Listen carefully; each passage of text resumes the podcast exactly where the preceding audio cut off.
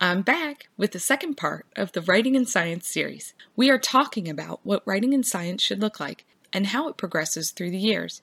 In this episode, we're going to look at the middle school years and beyond. Hi, I'm Paige Hudson, author of the programs of Elemental Science. You're listening to the Tips for Homeschool Science show, where we are breaking down the lofty concepts in science into building blocks you can use in your homeschool.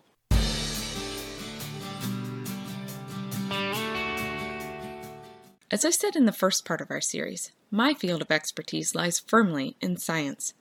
But I wanted to share with you all what I have learned about writing as it pertains to science in my 10 plus years of homeschooling. If you want to hear about how I almost killed our daughter's love of science with my writing expectations and learn about the first three stages, check out episode number 12, which is the first part of this series. In this episode, we're going to tackle the stages of writing in science for the middle school years and beyond. Let's dig in. As your student matures, their writing and reading abilities increase. During these years, they are beginning to work independently. They will be doing most of their reading, but these students will still go through three stages of writing. I like to call these fact finding, organizing, and summarizing. Your elementary student was like a bucket waiting to be filled with loads of facts, and now that student has matured into a smart, unorganized mess. Our goal during these years is to teach our kids how to organize what they know and what they learn so that they'll be able to apply that knowledge to create their own analysis of a subject in later years. In other words, middle school students are learning how to pick out what's important, how to organize that information, and how to apply that knowledge. Thankfully, these students are comfortable with the physical act of writing, although they may not like it very much. We don't have to worry as much about overloading them with the amount of writing, but rather we need to be cautious not to expect them to write a multi paragraph summary from a selection before they have the skills to choose and organize the information into a cohesive composition. Again, just like in the elementary years, the main thing you're looking for is consistent progress year after year. You can still use notebooking for writing in science during these years, although it will look a bit different the visual content, which was a simple picture in the elementary years, will mature into a labeled sketch on the subject. The material component, which was a simple narration, will mature into a more organized summary of the information that the student has learned. Let's look at the fourth stage of writing in science fact finding. During this stage, your students are learning how to pull out the key facts from a selection they have read.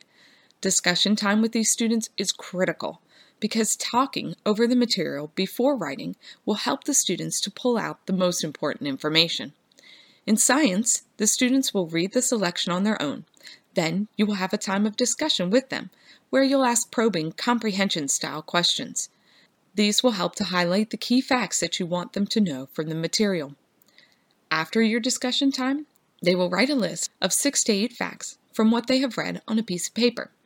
At another time during the week, the students will label a simple sketch of the material. The sketch can be pre drawn, or the students can draw their own. As they become more confident with choosing out the key facts from a selection, you can move into stage five, which is organizing. Now that the students are comfortable with pulling out the key facts, they will work on organizing them into an outline. In science, the students will read a selection on their own. Then they will create an outline from what they read. In the beginning, this will be a simple single one level outline with the key facts similar to what they produced in the previous stage. Their outlines will progress into multi level outlines with the key facts and several supporting points underneath. You will still have a discussion time with them where you will ask those probing comprehension style questions. However, after your discussion times, the students will edit and adjust their outlines to include any key facts they may have missed, rather than writing something completely new. And they will continue to label those sketches just like they did in stage 4. Once they're comfortable with creating multi level outlines, you can move on to stage 6, which is summarizing. In the fifth stage, students were working on getting their thoughts on paper in a more organized manner. Now, in the summarizing stage, they are learning how to write a connected, multi paragraph summary on their own from what they've read. In science, these students will begin writing their own summaries from an outline. Once again, they will read a selection, outline the key points, and have a discussion time with you. Then they will take this outline and type up a multi paragraph summary of what they've read. They will also continue to label a sketch, just like they did in Stage 4. I prefer to have the students type their reports at this point, as it seems to make them more willing to do the actual work. As the students become more and more comfortable with this process, your discussion times will wane. By the time they leave your home, they will be able to read a selection, pull out the key facts, organize them, and write a summary on the subject without any outside help. As you take your students through the second three stages of fact finding, organizing, and summarizing, remember that you're emphasizing consistent progress year after year. If you would like a more in depth view of the progression of writing skills, I highly suggest you read the book The Complete Writer by Susan Wise Bauer. Thanks for listening to episode 13 of the Tips for Homeschool Science Show. You can see today's show notes by clicking on the link below or by heading over to elementalscience.com, finding tips, and clicking on videos. If you're listening to this show, would you leave us a rating or review? This will help other homeschoolers find and get our tips into their earbuds. If you're watching this show, would you scroll down and leave a comment and let me know any questions you still have about writing in science?